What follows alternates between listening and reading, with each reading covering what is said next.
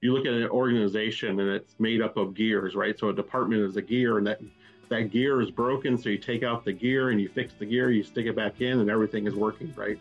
And then when we start looking at appreciative inquiry, we're looking at that whole human system. And some of the tenets of uh, appreciative inquiry would say, no, you have to look at the whole system. Everyone affects everyone else. Mm-hmm. And then if you're only fixing one little thing and putting it back in, you're only getting back to the status quo. And mm-hmm. appreciative inquiry, you can also look at it and use the word appreciative in terms of it grows in value, right? Mm-hmm. So um, that's one of the things I like to tell people is, you know, we're not only looking for the positive strengths, but we're also trying to grow your value and move beyond the status quo. And isn't that what most organizations or individuals want to do is get better and grow and, and appreciate.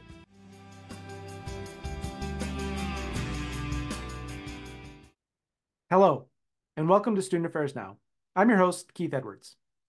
Today, I'm joined by Doctors Symphony Oxendine and Brian Gano the two editors of a new volume on appreciative inquiry in student affairs. I think this may be a new approach for many of you, and I'm excited to learn more and explore this with our experts who edited this volume and got contributions from many of their colleagues. We'll talk about what it is and how we can utilize it in our practice. Thank you both for being here and for sharing with us. Student Affairs Now is the premier podcast and online learning community for thousands of us who work in alongside, or adjacent to the field of higher education and student affairs. We release new episodes every week on Wednesdays. Find details about this episode or browse our archives at studentaffairsnow.com. This episode is also sponsored by Routledge, Taylor and Francis. View their complete catalog of authoritative education titles at routledge.com/education. This episode is also sponsored by Huron, a global professional services firm that collaborates with clients to put possible into practice. As I mentioned, I'm your host, Keith Edwards. My pronouns are he, him, his. I'm a speaker, author, and coach, helping higher ed leaders and organizations advance learning, leadership, and equity. You can find out more about me at keithedwards.com. I'm recording this from my home in Minneapolis, Minnesota, at the intersections of the ancestral homelands of both the Dakota and the Ojibwe peoples. So Brian and Symphony, glad to have you both here. Really excited to dig into this a little bit more. I've been loosely, tangentially working with Appreciative Inquiry for more than 15 years now. And so, really appreciated you getting this out there. I think it's a really great tool that we can use more and more in our practice. And I think there's also a lot of misconceptions. So, excited to get into this.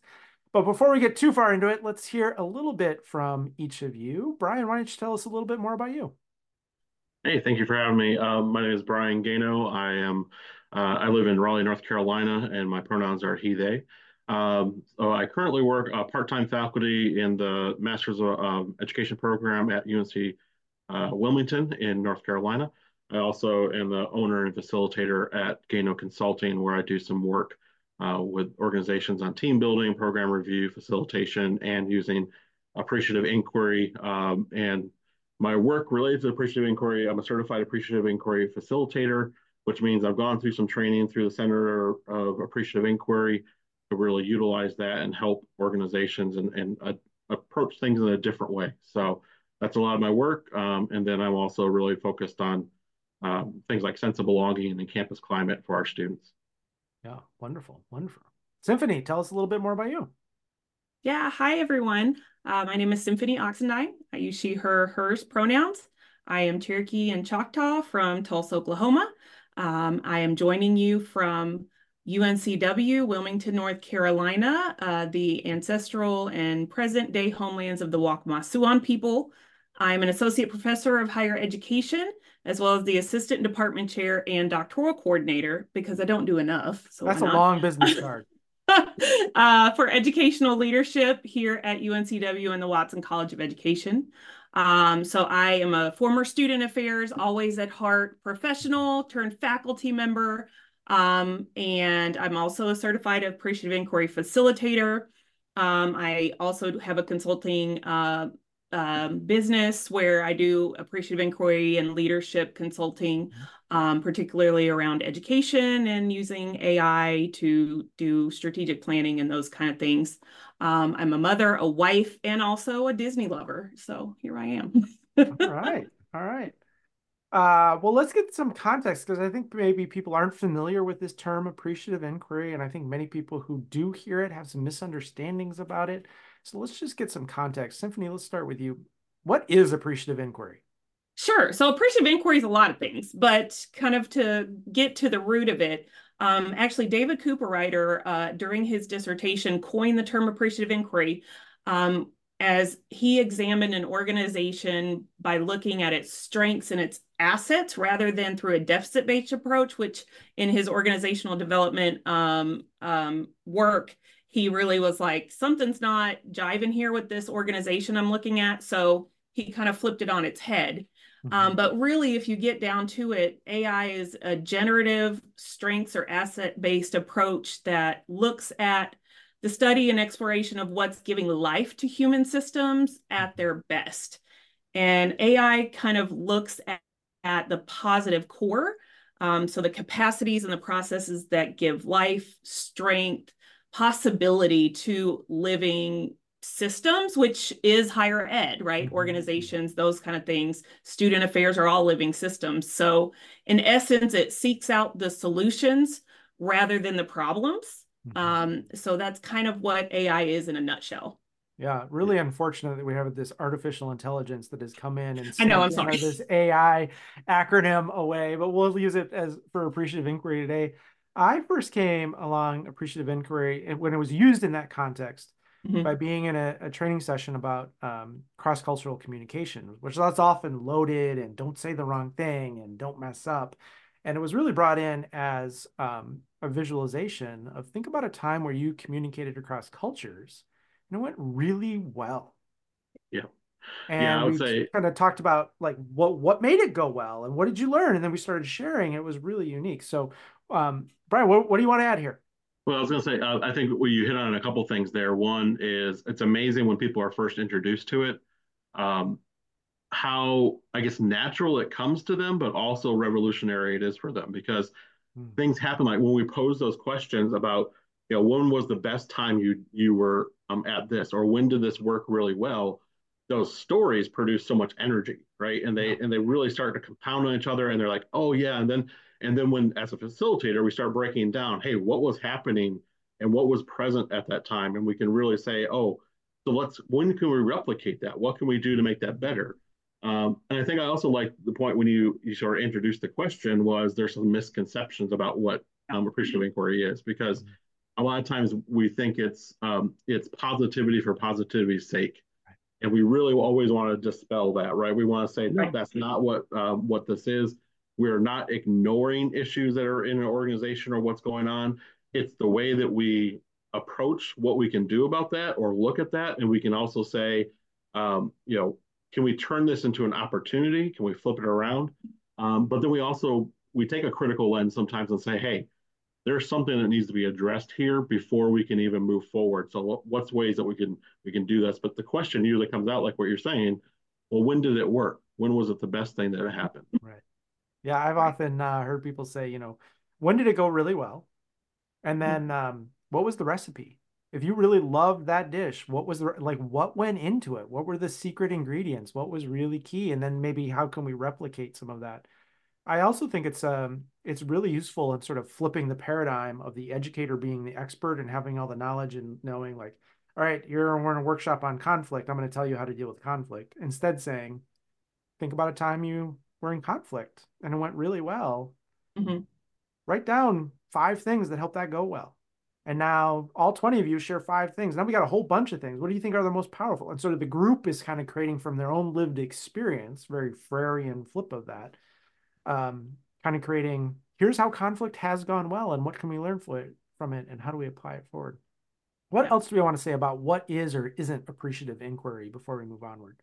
So I want to say too that appreciative inquiry kind of at, though its beginnings very much came from organizational development, it is it has evolved so much since you know 1986 and 87 when it kind of originated that it's now not only a theory, it's a methodology, it's a philosophy, it's a mindset. Like I mean, mm-hmm. there's appreciative intelligence. Huh? Is that pedagogy? Pedagogy yeah, yeah i mean appreciative pedagogy appreciative intelligence appreciative leadership like there are so many ways that you can use appreciative inquiry mm-hmm. um, th- that you know it, it's limitless really mm-hmm. and and i mm-hmm. think that that's one of the things that um, kind of drew me to it i think to begin with was how natural it felt but at the same time i was socialized to not really look at the positive or the life-giving forces at things. And i think that's what kind of a lot of folks really connect to about appreciative inquiry is that it's this positive kind of idea generation versus negative problem identification yeah. right? Um, my my student development philosophy kind of emerged through my career but was really influenced by appreciative inquiry which is students are solution to be embraced not a problem to be fixed because i mm-hmm. felt like so much as a a student affairs professional that um, i was i was being told by kind of other people i needed to fix the the problems which the problems were students right. and and instead of embracing that they've had so many successes just by getting to us in college why are we not looking to them for these answers that they've already got mm-hmm. so yeah uh, making a couple connections with what you're sharing around Peter Block, who did a, did a lot around community, talks about going from problem focused to solution focused to possibility focused. And when you're just focused on the problems, you start to love your problems and make them yeah. bigger and make them impossible and and then moving to solutions is great but when you're focused on solutions the problem is still driving the solution and when you're thinking about po- like what's possible here what could right. this space i don't know what that is behind you brian but what could this community look like what could be possible here sometimes you address the problems and even create things that are there. And then another one uh, very similar to that is Shawn Ginwright, who wrote the four pivots around social justice. And one of his pivots pivots is from solution, or we might talk about deficit focus to possibility, strengths, assets. Very appreciative inquiry right. approach. Yeah, one of the things I think, um, and this is you know from when we are going through the training as appreciative facilitators um, that we talk about is when you start viewing appreciative inquiry in the process um, that it takes place, um, you know, our our natural position or what we're usually taught how to look at things is what we what we call a Newtonian sort of looking at a, um, an issue. So you look at an organization and it's made up of gears, right? So a department is a gear, and that that gear is broken. So you take out the gear and you fix the gear, you stick it back in, and everything is working, right? Mm-hmm. And then when we start looking at appreciative inquiry, we're looking at that whole human system and some of the tenets of uh, appreciative inquiry would say, no, you have to look at the whole system. Everyone affects everyone else. Mm-hmm. And then if you're only fixing one little thing and putting it back in, you're only getting back to the status quo. Mm-hmm. And appreciative inquiry, you can also look at it and use the word appreciative in terms of it grows in value, right? Mm-hmm. So um, that's one of the things I like to tell people is, you know, we're not only looking for the positive strengths, but we're also trying to grow your value and move beyond the status quo. And isn't that what most organizations or individuals want to do is get better and grow and, and appreciate. And again, to reemphasize, it's not about ignoring the problems or the challenges right. or the difficulty. It's an approach to help us better address those, to better navigate through some of that in some new ways. Well, and before we move on, Keith, I want to mm-hmm. also mention one thing that um, is significant about appreciative inquiry, and and if you do a lot of reading into kind of the roots and, and the evolution of it, is not necessarily the only the positive, but the generative, eh, which is what you were talking about, is yeah. solutions, yes, are amazing. And that we have to be generative about how we move forward collectively as a whole. And um, by generating new ideas, new possibilities, it keeps us from going back to that status quo. So it's not necessarily just the positive of it, but it's the generative positive change that really makes that difference. I think that's super important. Can you say a little bit more? What's the difference between positive and generative? Um okay, so so I I would say that when we talk about generative that if we only focus on the positive then um there may be times when something has failed, which we would say isn't a good thing, but if we can use a failure to learn from and generate new possibilities, right. then you actually create transformational change at that point.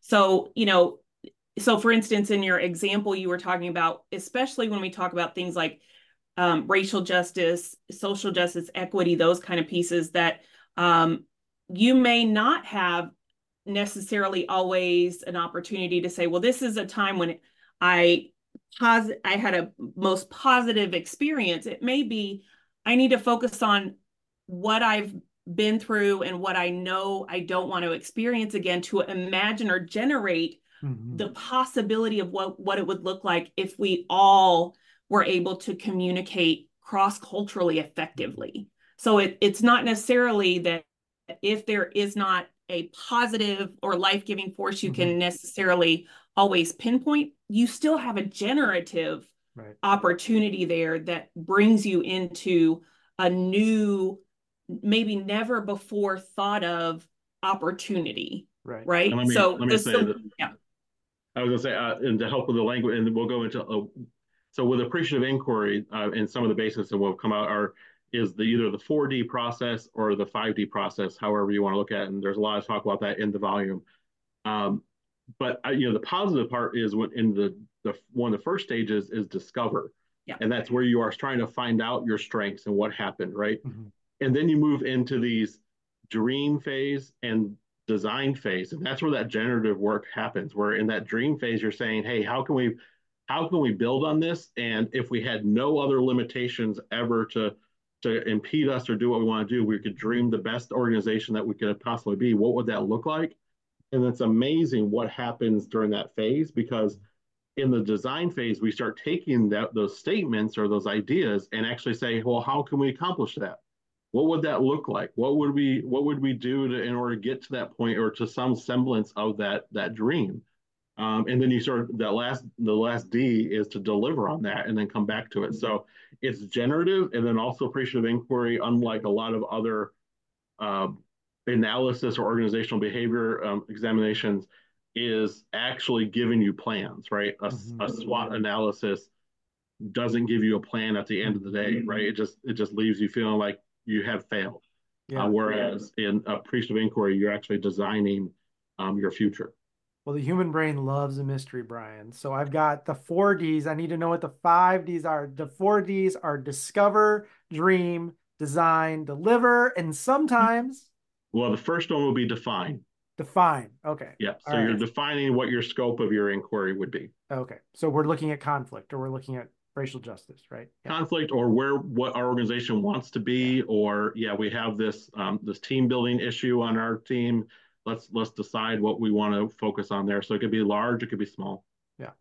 And let me also say, sorry, we're going to move past question one, I promise, which is that in the define piece, um, and there's there's a technique that that out there called name claim reframe mm. so when you identify in the in the define when you identify the focus of the inquiry you want to make sure that it's a positive generative focus. So instead of we don't want to be um, uh, we don't we're a, a dysfunctional team. Mm-hmm. you would name that? Okay so we've got some issues that are mm-hmm. going on here. So we're not saying that you need to ignore issues. Acknowledge them and situate them in. So what does it mean if we were a functional team? So you mm-hmm. reframe it from a uh, asset or positive kind of aspirational. So, what, you know, our topic of inquiry could be we are a team that is communicating respectfully and functioning mm-hmm. um, healthy. Right. That's the focus. So, you focus it on what you want to happen instead of, again, identifying all those problems and then falling in love with them and keeping them, regurgitating them. This reminds me of the miracle question from couples therapy. Are you familiar with this? I am not. the, the miracle question is couple goes to therapy and says it's just not working it's just not working we really need your help and the therapist says well what if this two years of couples therapy was incredibly successful and the mm-hmm. relationship was just top notch what would you notice day to day week to week well we'd hold hands and we'd do this and we'd do mm-hmm. this and we'd do this and the therapist writes all that down and then the therapist tears off that sheet and says go home and do that yep do exactly. the things that you think right right so mm-hmm. all right Question two. um, you wrote this volume with other contributing authors particularly for higher education and student affairs practice. So let's talk about some of the ways we've talked in generalities, um, which I think is super helpful in the framing, but talk about how we can use this in student affairs practice. Brian, what are some examples you might be able to offer us? Yeah, so when we when we think about how we could use this in student affairs, and and I guess some of the impetus of us um, wanting to bring this volume forward was we had some areas in student affairs and higher education that appreciative inquiry was being used. Of course, it had been applied as an organizational um, examination tool or analysis tool.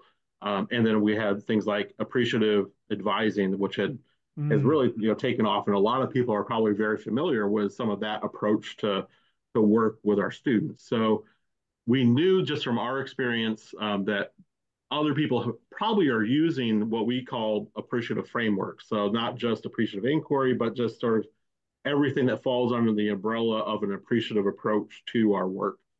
And um, because it's new directions in student services, we are particularly interested in what people were sort of doing in a novel way or sort of applying these to different programs or areas throughout. And when we solicited uh, authors, we got, I mean, we got a lot of uh, responses. We got, I think, 24, 25 uh, proposals that we had to, to go through and make some hard choices with. Mm-hmm. And, um, you know, people have been applying this to student conduct, um, which is also something that um, I talk about in our in our article about how we how I applied it to some student conduct work I was doing um, at a university or a college. And then also um, we've seen some graduate um, um, uh, supervision, uh, international um, studies, some um, you know overseas study abroad programs, um, some great work around, uh, of course, appreciative administration and budgeting are some things that we don't really think about too much, but are important parts of student affairs. Um, so I think it was it was really interesting to us to see how people were adapting those five Ds that we talked about, uh, or the appreciative advising model, or a model such as uh, there's another model out there called SOAR, which is the appreciative inquiry version of SWOT. So, you know, strengths, opportunities, aspirations, and results um, gives you SOAR. Um, and how you can sort of apply that to your organization or your department and and really build sort of relationships and um, this appreciative approach within your organization. Yeah.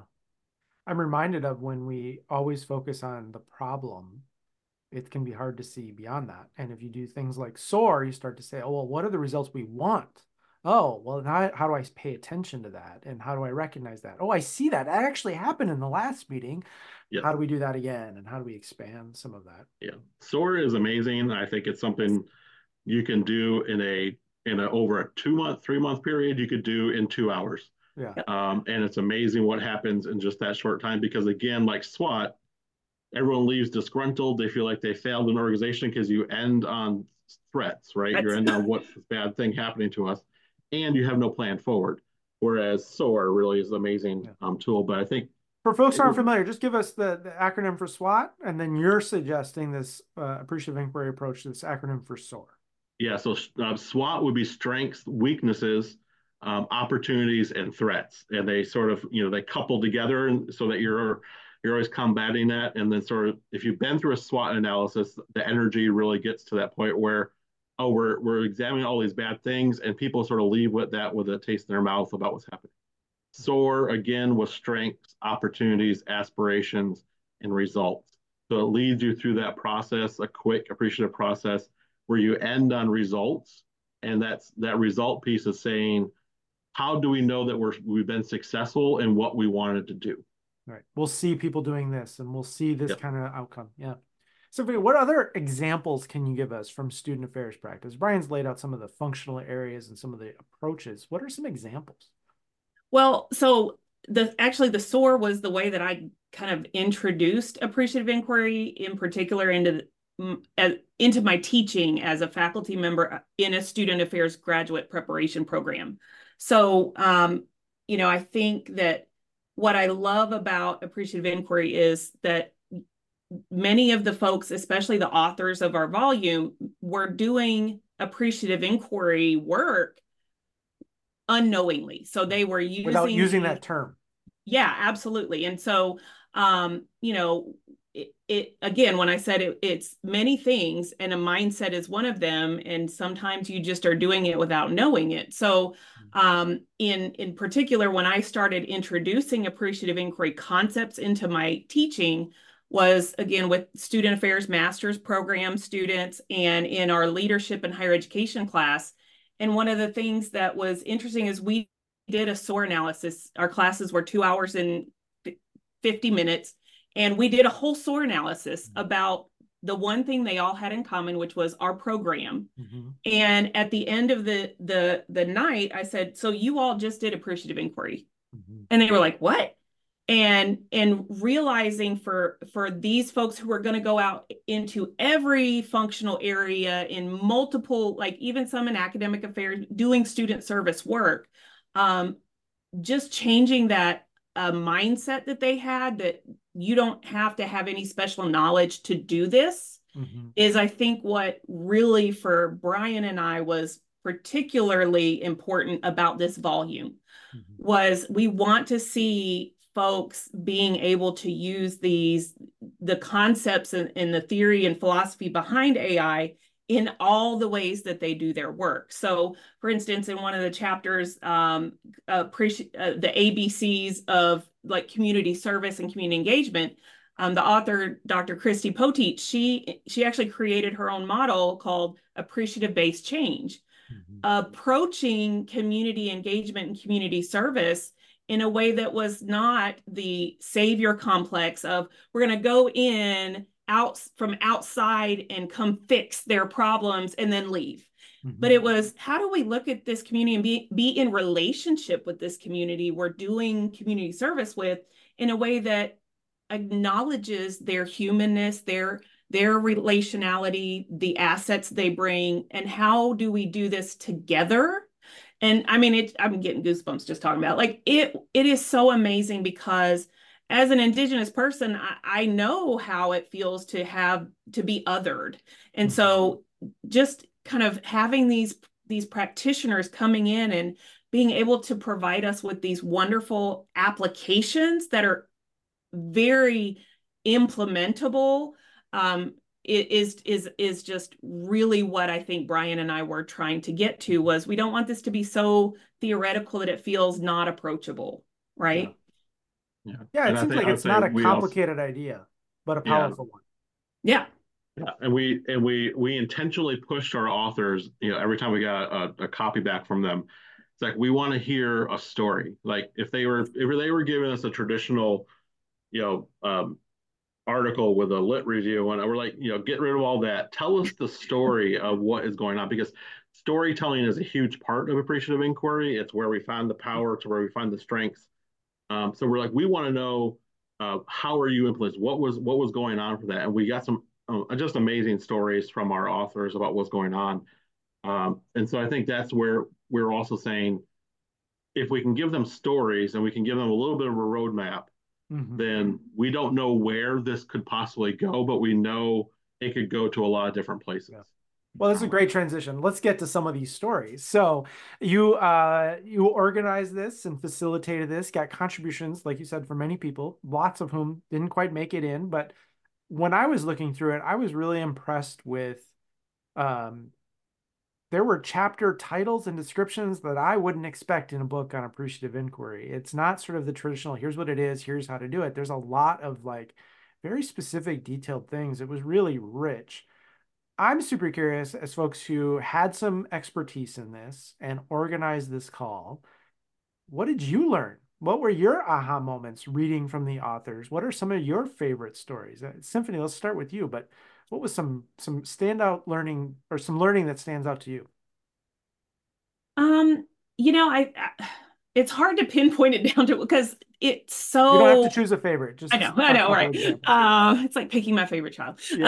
Um, uh, I there's yeah, there's just so much there that um I feel like in particular some things that stood out to us are or for me anyway as we went through this was um how folks are able to just own their own their their um I'm really struggling for words right now. Own their ability to make small changes in whatever way it made sense for them in their in their um, position in their office or or whatever program they happen to be working with and that that we didn't have to validate for them that this was worthy so mm-hmm.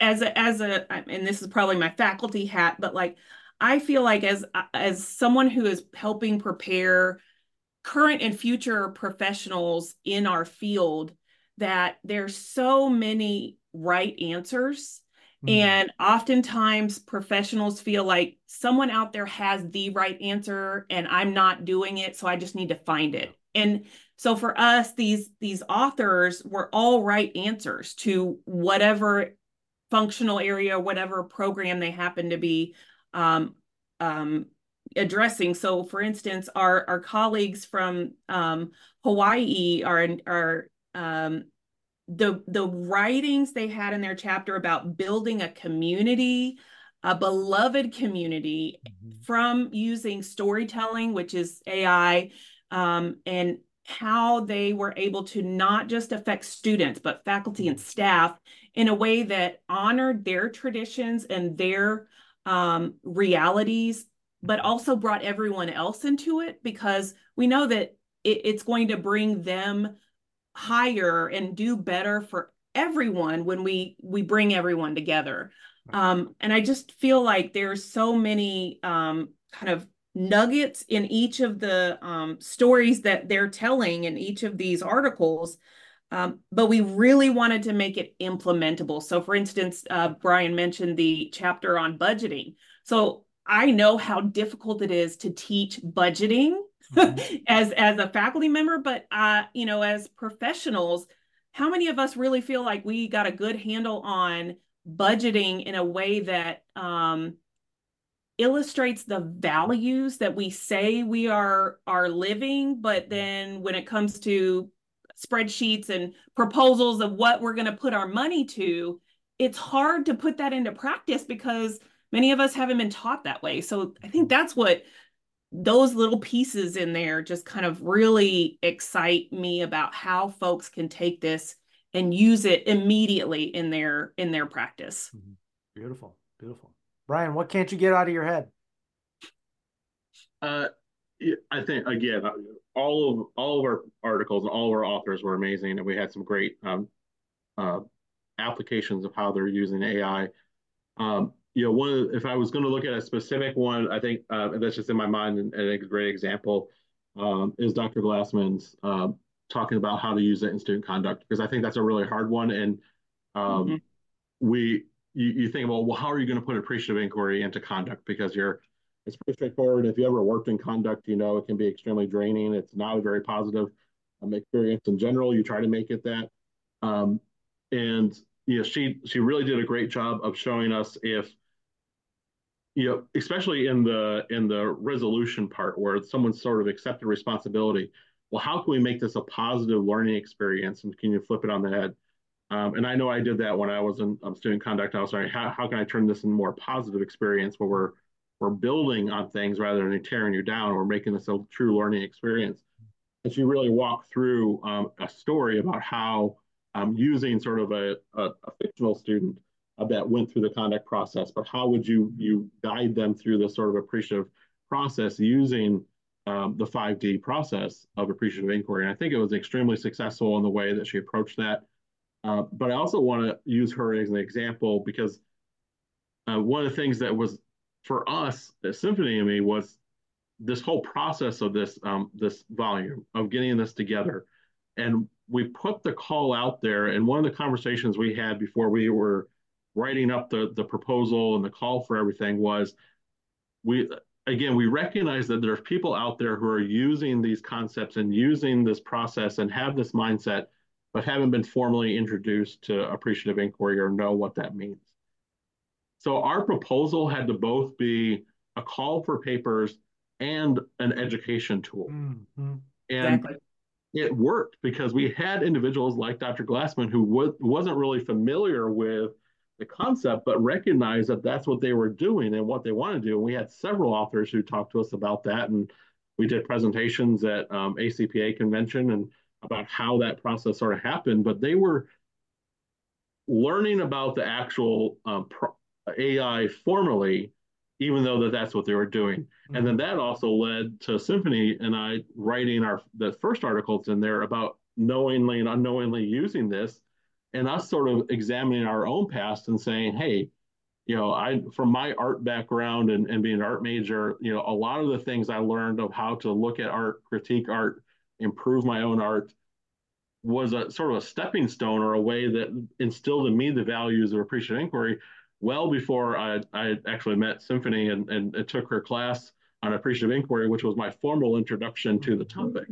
Um, so I think both we have what's coming, the lessons learned from this, and what we can get from this now or this volume is, um, you know, of course, the articles and how we're applying it. But for for me, it was really that whole process that we can educate these individuals and and in our in our colleagues and find out how they're using it, and even if they don't know they're necessarily using it. Mm-hmm. Yeah, I think you know this notion of it being tactical tools and source strategies and to do it in a class, but also this mindset and this philosophy, it just kind of shifts how you approach the world. You like, I understand you're having a really tough time with your friend. Um, what do you appreciate about them? When's a time when it has gone well? How might you want to get back to that? Um, can just be rather than what's your friend doing that's wrong? I'm thinking as a parent, you know, why why are they being so mean to you, and why does that feel so icky? And mm-hmm. um, but just a way of approaching the world, it, I think it shifts from into a little bit more realm of agency.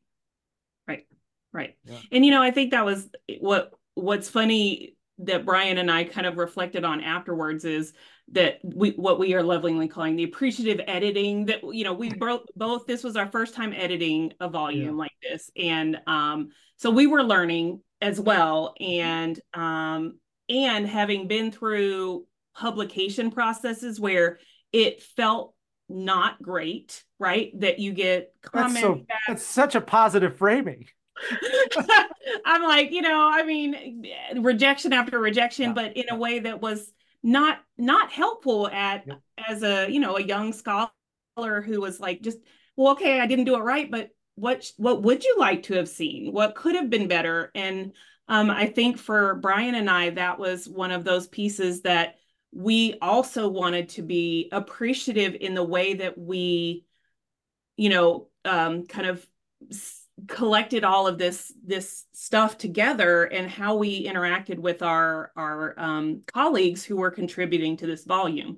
Um, so so I, I will say um, it was a learning experience for everybody, and I'm so grateful that it that it turned out as wonderfully as it did. And I really hope that it has just some great impact for people and and is useful in the ways we hope it is. Yeah. Well, and I think you're reminding me that you know oftentimes our goal with feedback is that we get no negative feedback. and the, path to no negative feedback is being okay for everybody. Yeah. And sometimes you take out the magic, right? That maybe maybe so and so didn't like that, but for everybody else that was the magic and then you take that out cuz one person didn't like it. And so I think striving to make everybody happy is a great way into moderation. And we're seeing this now with the other AI, artificial intelligence. It's not coming up with the best ideas, it's coming up with the most largely palatable, average, common right. response, um, taking some of the magic out of it. Well, I think you've done a wonderful job. It's it's very eclectic uh, with the things that you've brought in, the voices, the topics, the examples. I think people will find themselves in it. Um, but as we are running out of time, uh, we we always want to end with this question: Is this is student affairs now? What are you thinking about now? I, I know that um, the volume is out and available. You probably submitted it ages ago. You're probably thinking about it, maybe even talking about it today. You're coming back to it. Uh, what are you thinking, troubling, or pondering now? And also, if you want to share where folks might want to connect with you, where they can do that, that would be great. Brian, what are you pondering now? Yeah, that's a it's a wow, that's an amazing question, isn't it? um, we like it. so I think uh, one of the things I have been pondering, and uh, and marrying two of my my passions really is um, appreciative inquiry, but also um, really examining sense of belonging. So I'm the way that I approached, uh, for instance, my dissertation was an appreciative approach to sense of belonging with LGBTQ plus students, um, and I'm really thinking about how I can sort of develop something or guide individuals to to create campuses or create environments where belonging can really flourish on our campuses. And it's such a belong sense of belonging has been a topic that really has hit um, you know new new heights in the last I would say 10 years or so with, with publications and uh, discussion and what the concept is and, and how we're using it. Um, so I'm doing some other work. I'm, I'm editing another um, journal with some other co-editors on sense of belonging and housing. So that's going to be an exciting uh, project coming up. Um, but really looking at how do we understand that because I think it's rightfully so. I think belonging is a key uh, to a lot of the success that students can have. And if you take an appreciative approach to sense of belonging, it can really flip um, your organization um, around and say, hey, what are we doing that can actually help individuals find belonging on our campus rather than looking at as sort of an outcome or retention thing that's um, will just magically happen so that you know we're actually putting effort into the the things that need to be done for it to be successful. Awesome. Awesome. Yeah. thank you I love so that, Brian. so that's where Brian, you know, Brian and I, uh, that's his dissertation chair. We connected over sense of belonging, so we can totally jive on sense of belonging for a long time too. Um, I, I, I would say what I'm kind of pondering, um, and have been for quite a quite a while is, um, you know, as as I think about my role in in helping prepare and and you know think about professionals in higher education, in student affairs in particular, is um, you know, how do we help folks kind of what I call um, shore up their sacred kind of identity? So I just remember how um, unsure I was about myself as a professional for so long. And then when I realized and, and kind of integrated the AI uh, mindset and concepts that already existed in me before they were ever called AI. As an mm-hmm. Indigenous woman, those storytelling and all of that was still mm-hmm. already there. Um, but the hope that having something like appreciative inquiry and and knowing that I can make changes, even small changes for the betterment of myself, my students, for that positive transformation mm-hmm. is something that I continually challenge myself because I know that the exponential impact in particular I can have as a faculty member will spread with all the students that I've taught in the past and the ones I'm teaching now and will in the future. Mm-hmm. If I can help them understand how to embrace their value and what they bring that are wonderful gifts to our profession and to the world, that they can then go out there and make these positive changes so we can kind of combat a lot of what feels very out of our control and very hopeless, mm-hmm. bringing back that hope to our profession. And that for me is probably the biggest piece of why I love what I do and why I love, in particular, appreciative inquiry and the amount of, of emails and, and correspondence I get from former students who are like, I just want you to know it may not be a lot to you, mm-hmm. but this changed how I do my work. And it helped me stay in the profession when I felt like I wasn't going to stay and changed how I did my work and just is amazing. And so um, for me, that really is kind of undergirding all the things that I do um, and, and, and how I think about the future and how I want to con- continue to contribute as as someone in this community. Um, and folks can find me on Twitter. I'm there pretty much only once a year at ACPA convention. Sorry, I'm just, you know, I'm busy. Um, LinkedIn, my UNCW's website, um, you know, or reach out by email. But I love to connect with folks and, um, you know, I just love higher ed and love what we do. Wonderful. Wonderful. I love that you're highlighting hope and agency and possibilities. These are some of my favorite words. Oh, good. Um, uh, anything else either one of you want to add before we wrap up and conclude? Something you want to make sure gets in this conversation? Yeah, the only thing I, I want to highlight, maybe echo a little bit what Symphony was saying is, and, and I know this this volume is geared towards student affairs, but I think I'd be remiss not to speak to some faculty in our field as well yeah. and say if you can encourage or use appreciative um, pedagogy and ways that you approach topics um, do that. I mean, it's it is remarkable what happens and how students respond when you give them an, just one appreciative question at the beginning of class of, you know, I start my semester asking my grad students, when were you the best version of yourself as a student? Yeah. Um, and it gets them in the mindset of thinking about that and how they can approach that.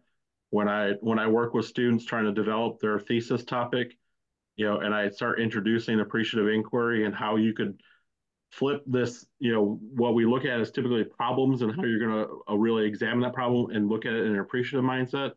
They really get excited about a topic and then the, the things that generate from that are amazing and these are the future of our of our profession. So we really if we can instill that early um, I, I can't imagine what will happen to higher ed if we have a whole bunch of appreciative mindset of people out there in the field. Yes to that. Yes well and i just want to thank you, Keith, for inviting us on here, um, Brian, for being an amazing co editor, all of our authors who contributed, and also the editors, Dr. Deborah Taub and John Garland, who were amazing and gave us so much grace. they were appreciative editors for us too. Mm-hmm. Um, and I and I just I'm so grateful to be able to um, that we can all share this together. Yeah, thank you. Well, thank you for both for being here and sharing this with us and, and sharing this volume and all the work you put into it. I know we've just scratched the surface so folks can get the volume where they get their new directions for student services. Um, thanks for your your leadership in the space. I've really enjoyed the conversation. and, and thanks to our sponsors to today's episode too, Routledge and Huron. Routledge and Taylor and Francis is the world's leading academic publisher in education publishing a wide range of books, journals, and other resources for practitioners, faculty, administrators, and researchers. They have welcomed Stylus to their publishing program and are thrilled to enrich their offerings in higher education, teaching, student affairs, professional development, assessment, and more. Routledge is proud to sponsor Student Affairs Now. View their complete catalog of authoritative educational titles at routledge.com/education. And Huron is a global a global professional services firm that collaborates with clients to put possible into practice by creating sound strategies, optimizing operations, accelerating digital transformation, and empowering businesses and their people to do to their to own their future. By embracing diverse perspectives, encouraging new ideas, and challenging the status quo, we create sustainable results for the organizations we serve. A huge shout out, as always, to our producer, Nat Ambrosi, who does all the behind the scenes work to make us look and sound good. We love the support we get from our community for these conversations. You can help us reach even more folks by subscribing to the podcast, uh, wherever you get your podcasts on YouTube, and subscribe to our weekly newsletter announcing each new episode and more. If you're so inclined, you can leave us a five star review. It really helps the conversations reach more folks. I'm Keith Edwards. Thank you again to our fabulous guests today and to everyone who's watching and listening. Make it a great week. Thanks all. Thank you. Thank you.